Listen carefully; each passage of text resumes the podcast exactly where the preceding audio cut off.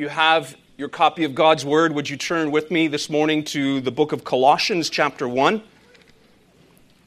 If you don't have a Bible, there should be one somewhere nearby you in one of the seat backs in front of you. Um, you'll find the book of Colossians on page 924 of that hardback Bible. If you're new to reading the Bible, we are glad that you're here.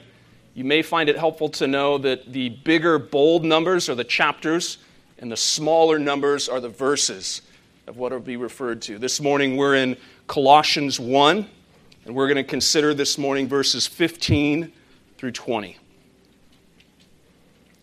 Let's hear God's word together. He is the image of the invisible God, the firstborn of all creation. For by him all things were created in heaven and on earth visible and invisible, whether thrones or dominions or rulers or authorities, all things were created through him and for him.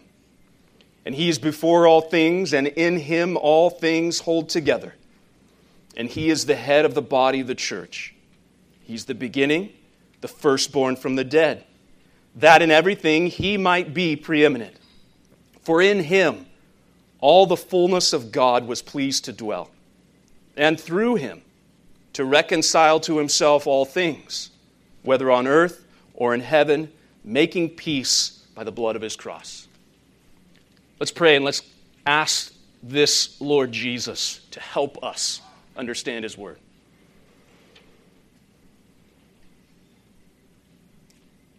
Father, we bow our lives before you this morning, recognizing what we have just heard is not the words of men, but the words of God. So help us to receive it as it is. Help us by the ministry of your Spirit to not merely hear sound waves reverberating around in this room, but help us to hear as it is your truth, insofar it would pierce our souls, that it would bring about the sort of faith and change that only you can bring.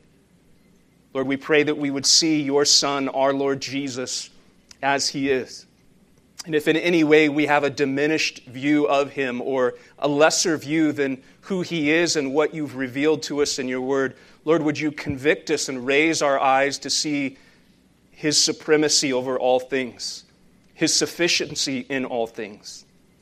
Father, I pray that you would help me, your servant, this morning to be a faithful servant, to take things that are mysterious and wonderful here in your word, to make them plain and clear that they might not be compromised or distorted in any way, but held up in all of their glory, that we might gaze upon this Christ, that we might know him and rest in him, and that we might find this glorious peace that's promised to us through the reconciliation that he brings.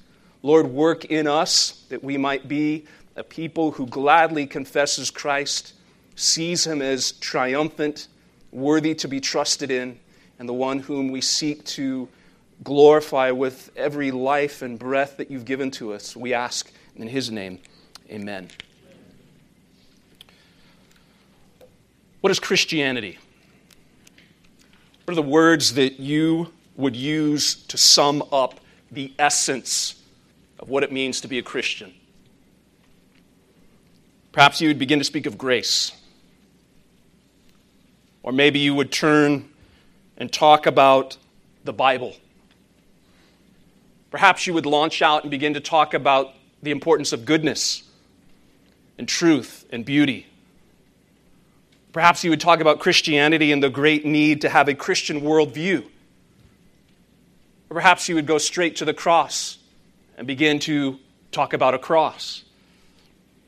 Certainly, I think each of those words and those concepts are biblical, and they must certainly be included in any such conversation but as important as each one of those images, as important as each one of those concepts are, they are not ultimately the essence of Christianity. Christianity is Christ. And we must never think of him as merely the mailman who delivers to us news, even good news, even news about grace, even news about a cross matters of love and forgiveness and reconciliation. Those images, those concepts, as central as they are, they only find their true meaning and their true substance in who Christ is. He is the gospel. And the salvation that he brings is not just a salvation that he announces detached from him, but a salvation that is to be united to him. That he is the substance of what it means to be saved.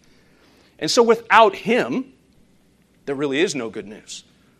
Without Christ, we have a flimsy understanding of what grace really is. No matter how grace filled, gospel driven, or Bible based we may desire to be, without Christ, all of that is not Christian.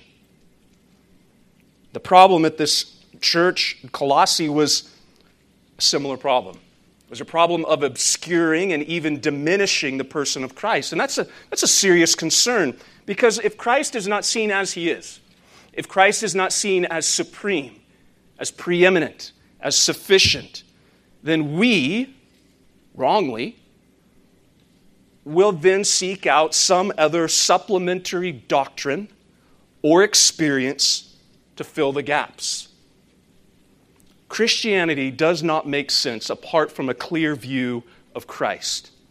And our text this morning in Colossians 1 reveals that even our earthly existence, however many years you are given on this earth, that too will not make sense apart from a clear understanding of Christ.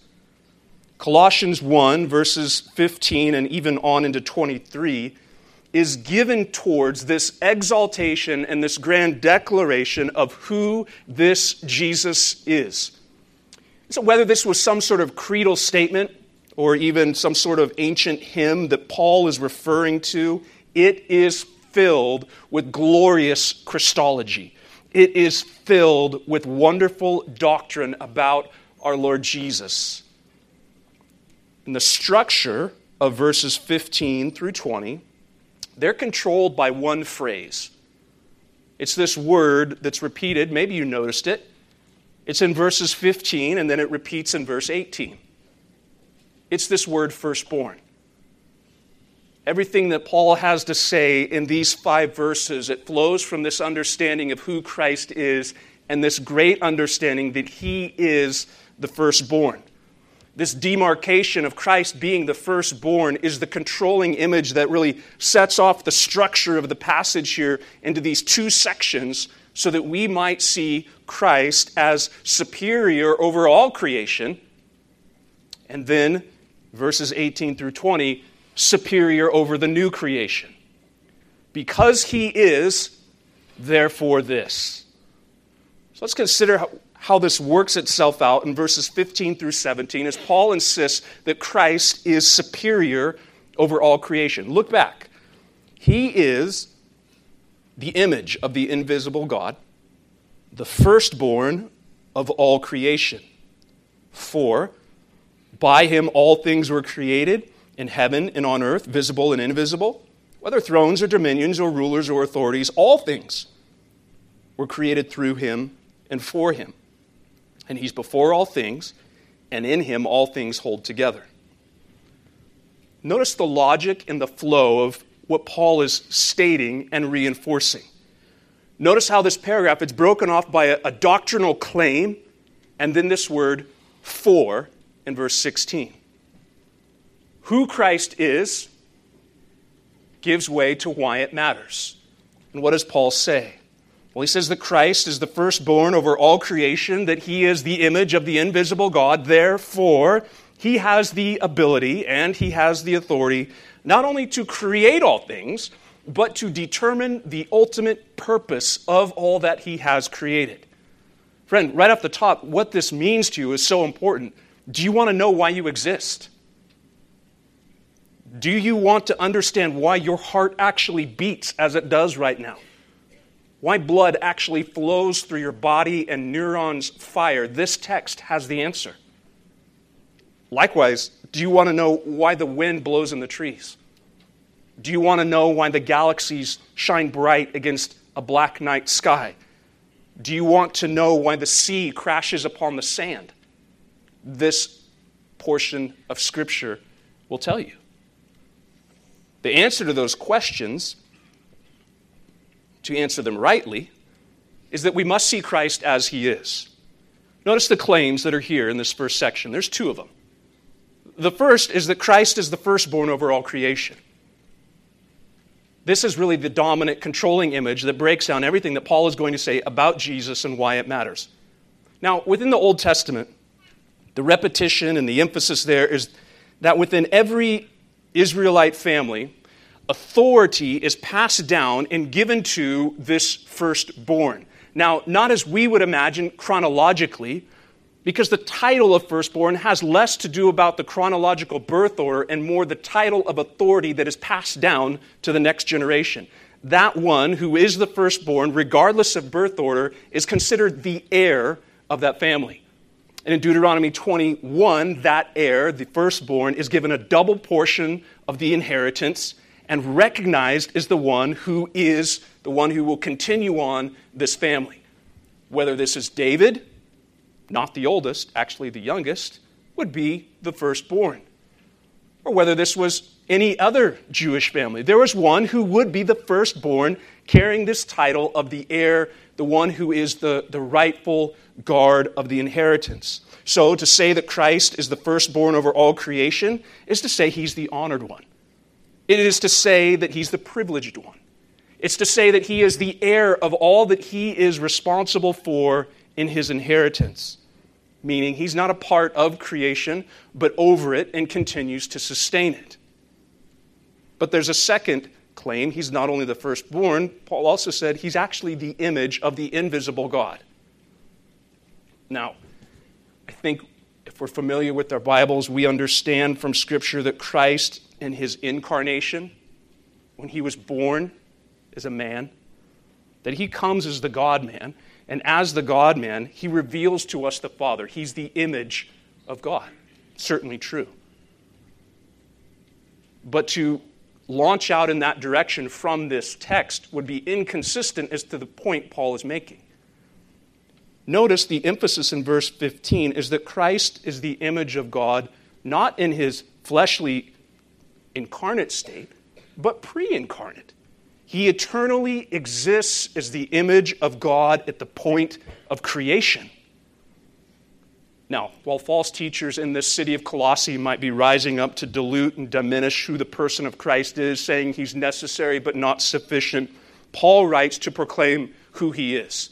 That he is most certainly sufficient, not only because he's the firstborn, but because he is the image of the invisible God, and that all things exist because of him and through him.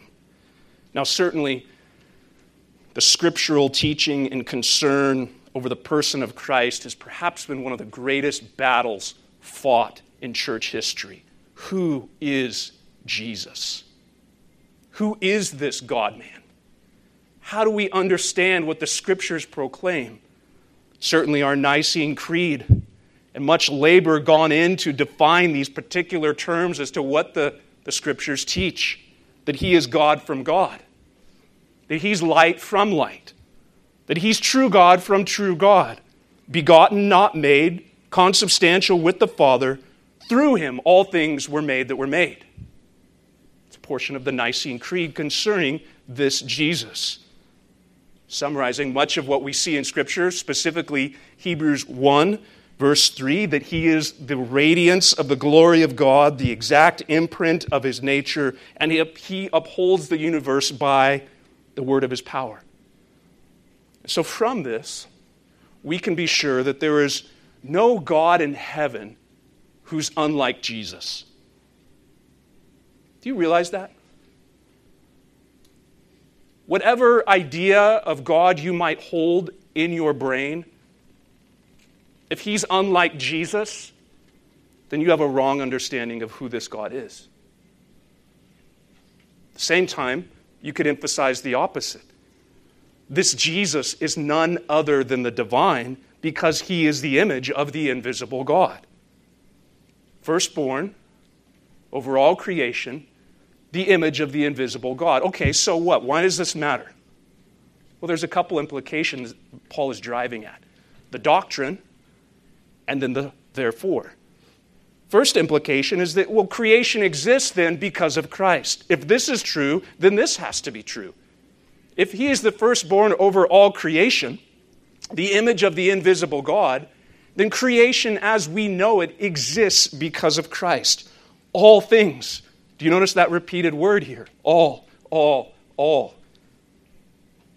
As I understand it, all things includes everything. Every animate and inanimate thing that's ever been created exists because of Christ. And Paul is quick to add kind of this parenthetical statement that includes things visible and invisible. Even the heavenly forces that we cannot see with the human eye, but that we most certainly know they are there because God's word reveals to us. All things were created through him and for him. And as we see, as we will get into chapter 2, this is particularly important to some of the false teaching that was rising up, saying Christ is sufficient, but these spiritual powers, these hosts of wickedness, there's some things you need to be sure that you're doing and not doing if you want to have power over even that realm. Paul says, let's just get something straight straight away. He is superior over all creation, even those thrones, dominions, and rulers and authorities. Because he's going to go on to say in verse 15 of chapter 2 that he disarmed these same words rulers and authorities, put them to open shame, triumphing over them in him. John 1 3 certainly rings in our ears. All things were made through him, and without him was not anything made that was made. All creation exists because of Christ. But Paul says something else there. If this is true, then this is also true. That would also mean that creation exists not just because of Christ, but notice the language for Christ. All creation exists for Christ. Why is he created? Well, all things were created through him and for him. This gets at the matter of purpose to display and to declare the excellencies of his worth. Think of Psalm 19. The heavens declare the glory of God, and the sky above proclaims his handiwork. Day to day pours out speech, night to night reveals knowledge. The marks of his glory and his artistry are, are all around us. Think of the smallest sea creature that exists to the brightest galaxy, that all creation exists for him to tell of his worth, to point us to the glories of this one who's created all things. The heavens cannot but declare the glory of God because they are his craftsmanship, and the fingerprints of his craftsmanship point us back to the excellencies of who he is. That they not only exist because of him and for him, but they are sustained and held together in him. Someone who loved this concept someone who loved to think about this very reality often and very deeply and write very well on it, is Jonathan Edwards. He believed that the universe is full of images of divine things as full as a language is of words. Do you think of creation in that way? That it's full of divine things as full as a language is of words. Friends, I fear that too often in our world that is dominated, whether we realize it or not, by materialism, even if we profess Christ, we think we believe in spiritual realities that happen to just be a veneer laid over a physical world. And yet the Bible would say that's not true at all. This physical world exists by Christ and for Christ to point to the spiritual realities of who he is for him. Edward loves to write about this and to think about it, where he would draw out the tiniest details of everything from spiders, like it or not, to silkworms. He has essays on silkworms as he would go out and observe creation and wonder and marvel as how they point to the glory of Christ rainbows, roses, they all pour forth the knowledge about Christ and his ways. For example, Edwards For him, the rising and the setting of the sun was a picture of the death and resurrection of Christ, who is the true light of the world.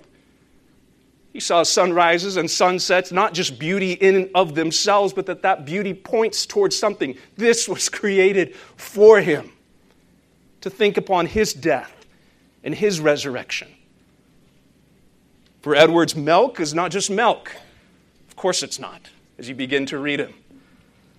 For him, he saw in its whiteness that it reminds us of the purity of God's Word and why it fitly represents the Word of God, think 1 Peter, because of its sweetness and nourishing nature and where we grow thereby.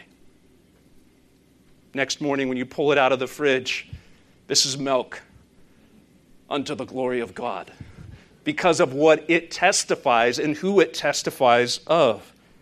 So, what this means is that when we gaze at the stars at night or stand in awe of the rolling clouds that move in throughout the day, if we read our Bibles rightly, when we see those realities, we are meant to think of not just clouds and stars, but the steadfast love of God.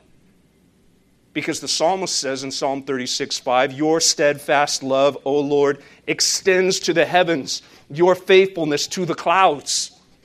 Yesterday, as massive clouds swept through our region and then rolled out and blue sky behind them, we would be well served and good learners of God's creation if we saw that and not just stood in awe of His existence and His creative ability, but that reminds me of your faithfulness, your steadfast love, because it extends even to there. Or if we read the psalmist well, that when we look and we stand at the base of the magnificent Sierras, or we get out over Lake Tahoe where it gets really dark really fast, we are meant to think in those moments of the righteousness of God. Because in the next verse, your righteousness is like the mountains of God, your judgments are like the great deep. Man and beast you save, O Yahweh. God has a created order, and He's created in order to communicate himself. Creation exists for Christ to tell the wonders of his worth. But let's take this reality a step further. If all things exist by him and for him, that would include you. That would include me. You were created to honor him, to reflect him, to glorify Him, to rejoice in Him. You were created to know Him as Creator, as Sustainer, as Savior, rejoicing in Christ as the heir of all things. Do you? Do you exist for Him? Do you recognize that you exist for Him? If you're unsure of that, I would encourage you to think well about what your life might look like if you began to discover more of who this Christ is and what and how he's created you for a purpose. How might your life look different? What might that mean if you recognize I was created by God for Christ? It's a wonderful conversation to have with maybe somebody who invited you here, a neighbor or a coworker. It's a wonderful conversation to have with one of your parents as you begin to walk through that. What would my life look like if I truly believed that I was created by Christ and for Christ? Well, he's superior over all creation. That's not the only thing Paul says. This word firstborn, it comes up again. And what it tells us is that he is superior over all new creation. Verse 18. He is the head of the body, the church. He is the beginning, the firstborn from the dead, that in everything he might be preeminent. For in him all the fullness of God was pleased to dwell, and through him to reconcile to himself all things, whether on earth or in heaven, making peace by the blood of his cross. What's Paul saying? Well, he's saying that in the first creation, all things came into being and remain as they are because Christ created with authority and ability. And the scriptures announce that there's not just a first creation, but there is actually something called a new creation. Because of the creative authority and ability of Christ, he is bringing forth a new creation, which is called his church. You see the claim. Christ is the firstborn from the dead and the head of the church. Therefore, he has the ability to rule and reconcile all things to himself. That's where Paul is going. He's the firstborn from the dead. What does that mean? Well, it means two things. We are ruled and sustained by Christ, and we are reconciled and secured through Christ. Consider the first thing that Paul says we are ruled and sustained by Christ. Again, Paul returns, returns to this controlling image of Christ as the firstborn. And this time he says he's not the firstborn over all creation, but he says he's also the firstborn from the dead. Meaning, all those who rise to life in the new creation, he is first. He is preeminent. He is the heir of all of them. He will have the place of supremacy from inception to consummation. And this right here is one of the clearest texts in our Bibles concerning the resurrection of the dead as this revelation of this one great movement in which God is raising his people to be a new creation amidst a creation that is marred by sin. He creates and he recreates. And that recreation is called the church, his body, his people.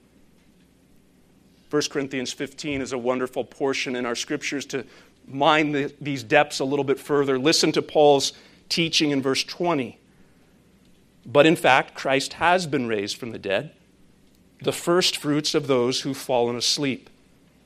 For as by a man came death, by a man has come also the resurrection from the dead. For as in Adam all die, so also in Christ shall all be made alive, but each in his own order.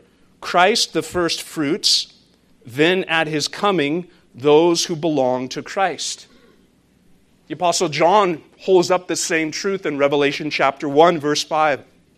From Jesus Christ, the faithful witness, the firstborn of the dead, the ruler of the kings of the earth, to him who loves us and has freed us from our sins by his own blood. He is the firstborn of the dead. He pulls on this image and stretches it a bit further in verse uh, 14 of chapter 3, referring to Christ as the faithful and true witness, the beginning of the creation of God, which refers not to the first creation in Genesis 1, but the new creation as the result of Christ's death and resurrection. In this place of supremacy over the new creation, Christ is shown to be the head of the body, the church. This is an important term. Because here, defined by Scripture, headship carries with it not just a position of authority, which we somewhat inherently and intuitively know. And sometimes, reluctantly and unfortunately, that aspect of the word of headship gets all the airplay, but there's something else that's also massively important if we want to define words according to the Bible. Because headship is not only authority, headship is also provision, it is also nurturing, it also caring for. Authority has everything to do with ruling and leading in such a way as to those who are under this headship are cared for. Paul would write to the Ephesians the same idea, drawn out with a little more clarity. Ephesians 4, verses 15 through 16. He instructs, rather speaking the truth in love, we are to grow up in every way into Him who is our head, into Christ, from whom the whole body, joined and held together by every joint with which it is equipped, when each part is working properly, makes the body grow so that it builds itself up in love. Well, Paul is saying that Christ, as the head, ensures that the body has what it needs to be healthy. He is the head of the church. So let's say it very plainly. To be a Christian means that you are ruled and sustained by Christ. Your life is under his care, and your life is under his watch. And so this not only secures your protection, but it also ensures your nourishment. It ensures your spiritual provision. Think of all the images that we are given in Scripture that testify of Christ's nourishment for our spiritual well being. What comes to mind? For me, at the top of the list would be that he is revealed as the Good Shepherd.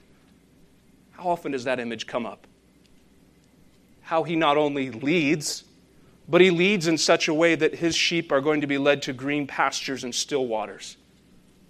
That he not only protects, but he provides.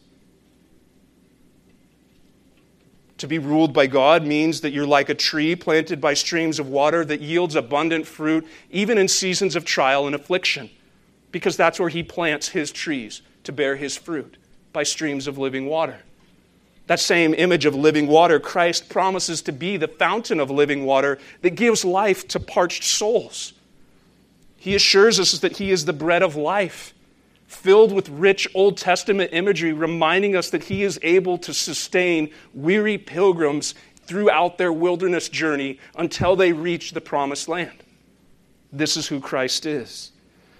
Christian, do you not see and do you not know that your soul must be nourished and that Christ is the sufficient one who delights to do so?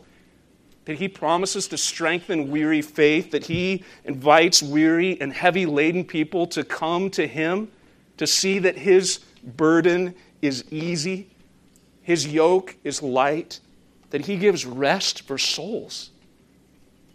Christ is the firstborn from the dead and the head of the body. Therefore, he has the ability to rule and sustain us. He has the authority to rule and sustain us. But further still, he also says that we, through this same Christ, are reconciled and secure through him.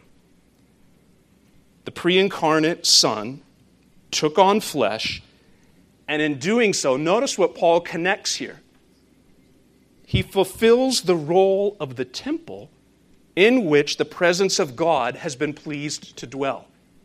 Perhaps as you've been reading through your Old Testament this year, you've found various places in Scripture where the tabernacle or eventually the temple was established and filled with the presence of God and think upon the purpose of that tabernacle or temple and all that it communicated, not only of God, but for the people of God and the way that they accessed Him, and then God communicating, This is where I am pleased to fill so that I might dwell with my people and they might dwell with me. In the Old Testament, the glory of God filled the temple, and now in an unfolding redemptive history, Christ, the fullness of God, dwells bodily. But now, God's presence is no longer just filling an earthly temple, but Christ, being the fullness of God, he dwells and he is satisfied that he fulfills the temple that he represents. The Old Testament, the temple was the place of God's mediating presence. This was the place where sinful people could come by faith, have their sins atoned for through the promise and provision of God. But as Christ is the God man, the fullness of deity dwells bodily, he's able to mediate this peace-making presence through the atonement of his sacrifice offered once and for all. Now, this does not mean universal salvation, as some might misconstrue it, but complete salvation. He comes to make his blessings flow as far as the curse is found. To that extent, the curse extends not only to our lives as humanity, but we know if we read Romans well that all creation groans under the weight of this curse and it longs for the revealing of the sons of God, because in that day all creation will be set free from the curse of sin and the corruption that it's brought, and it will be a fully restored creation.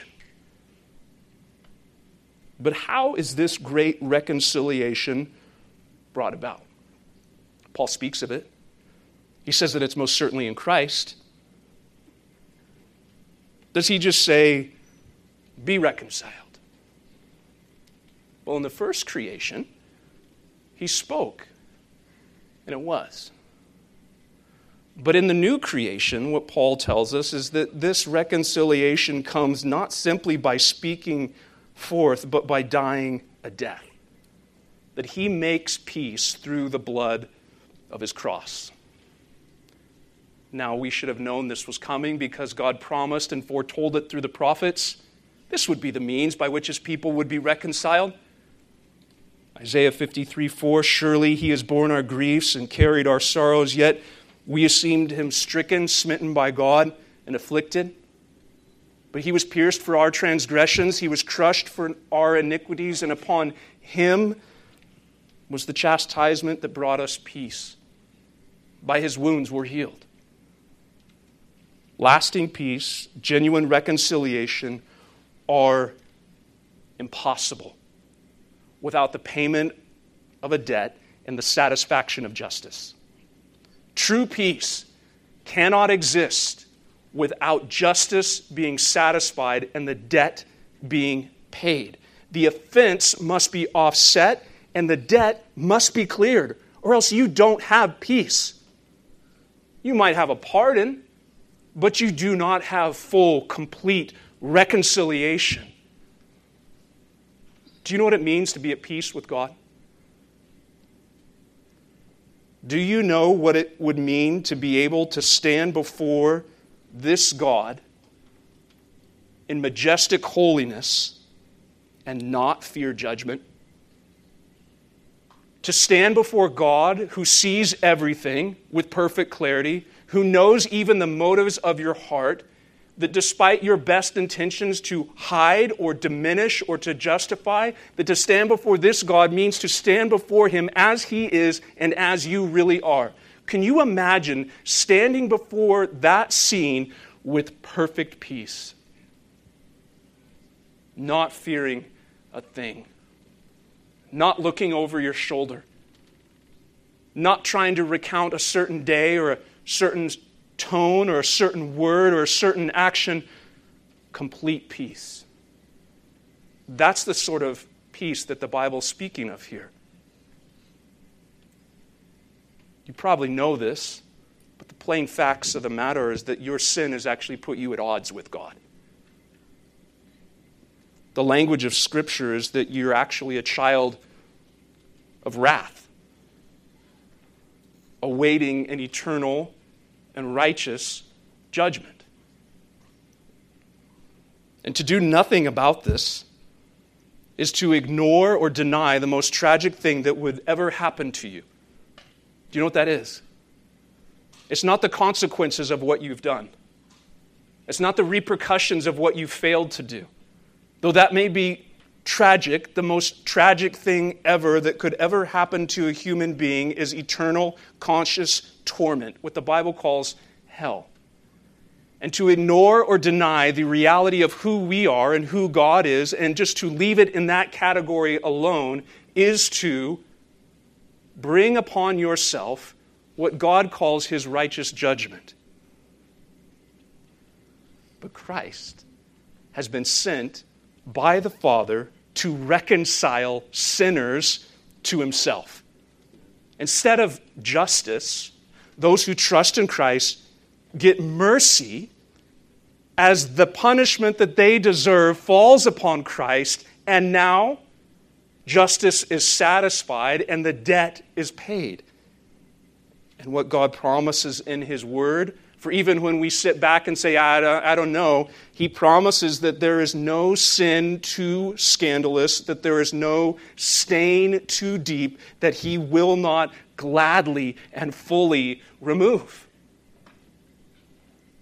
For the love of Christ controls us, Paul says, because we have concluded this that one has died for all, and therefore all have died, and he died for all, that those who live might no longer live for themselves, but for him who for their sake died and was raised.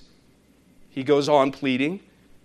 Therefore, we are ambassadors for Christ, God making his appeal through us. And friends, this is what we would say to you this morning as the people of God. We implore you on behalf of Christ, be reconciled to God. For our sake, he made him to be sin who knew no sin, that in him we might become the righteousness of God. All of that is saying the same thing. The offense and scandal of sin is pacified through the payment of justice offered up upon the cross of Christ. Peace with God is possible and only possible because the justice of God is satisfied upon the Son for the sins of his people. Christ, the image of the invisible God, the one in whom all the fullness of God was pleased to dwell, brings reconciliation to his people through the blood of his cross. Would you ever have imagined then that a man dying on a cross was the means for sinners to be reconciled to God? Have you ever just meditated upon that reality? This is God's plan to reconcile his people unto himself, the blood of Christ upon the cross. Think about the cross and look at it. At first glance, it seems to speak nothing of wisdom nothing of power, nothing of justice or righteousness. Yet, hanging there, what is Christ doing? Well, we know from Scripture that at that moment he's actually crushing the head of a serpent. We know that he's binding up the strong man. He's driving out the prince of this world. He's destroying death. He's putting to shame the powers of darkness.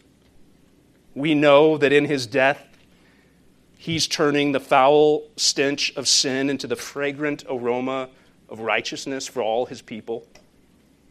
That he washes stains, that he binds up wounds, and that he's setting captives free.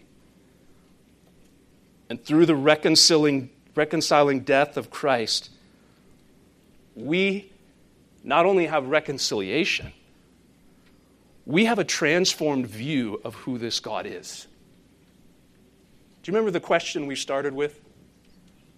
What is Christianity? Friend, if you do not answer Christ, then your view of God should terrify you. Apart from Christ, whatever you imagine God to be, even if you take His word and put up upon Him and say, This is who you said you are, and you do not layer upon that the reality of Christ, your thoughts of God should terrify you. Whoever you imagine this God to be, as biblical as your answer might be, detached from Christ, that should strike fear in all of us to just simply read that God is powerful, that He's full of justice, that He is full of perfect knowledge, righteousness, and eternal. Apart from Christ, friends, those are terrifying attributes.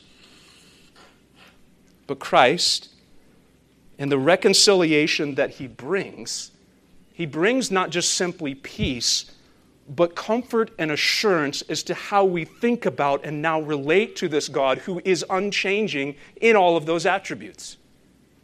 Richard Sibbes is helpful here, talking about this reconciliation and thinking along these lines. He says, This makes all things in God amiable.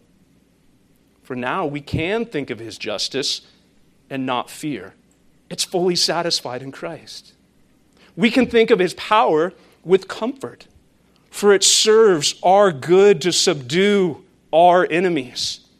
There is no attribute, though it may be terrible in itself, but it, it is sweet and amiable because God looks graciously on us in his beloved.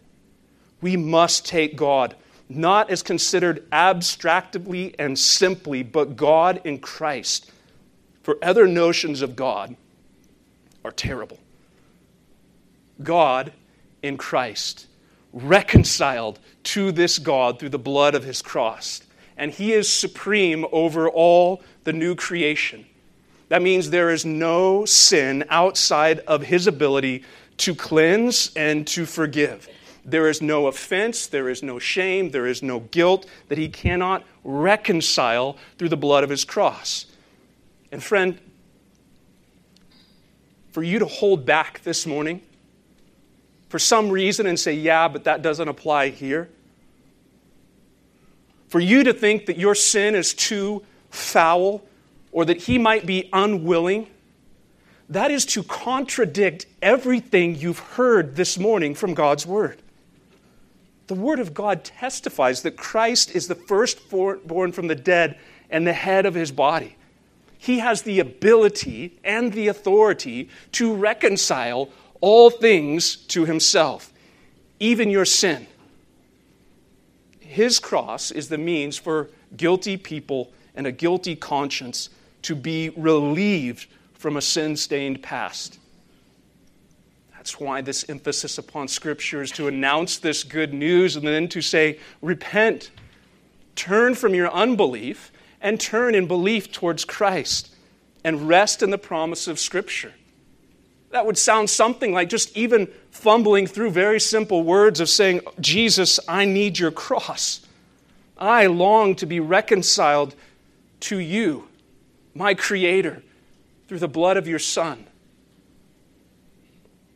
This morning, we gather on the first day of the week to exalt this risen Lord Jesus. And so we gladly confess as his people that everything exists by him and for him and through him. And for this reason, that's why we make much of him. He is the image of the invisible God. He is the firstborn over all creation. All things exist by him and through him. And in him, his people find reconciliation and genuine peace. Listen to the wise and pastoral counsel of Robert Murray M'Cheyne. if this is all true of what we've said, learn much of the Lord Jesus. For every look at yourself, take 10 looks at Christ. He is altogether lovely. Such infinite majesty, and yet such meekness and grace, and all for sinners, even the chief. Live much in the smiles of God, bask in his beams Feel his all seeing eye settled on you in love, and rest in his mighty care. Let your soul be filled with a heart ravishing sense of sweetness and excellency of Christ and all that is in him.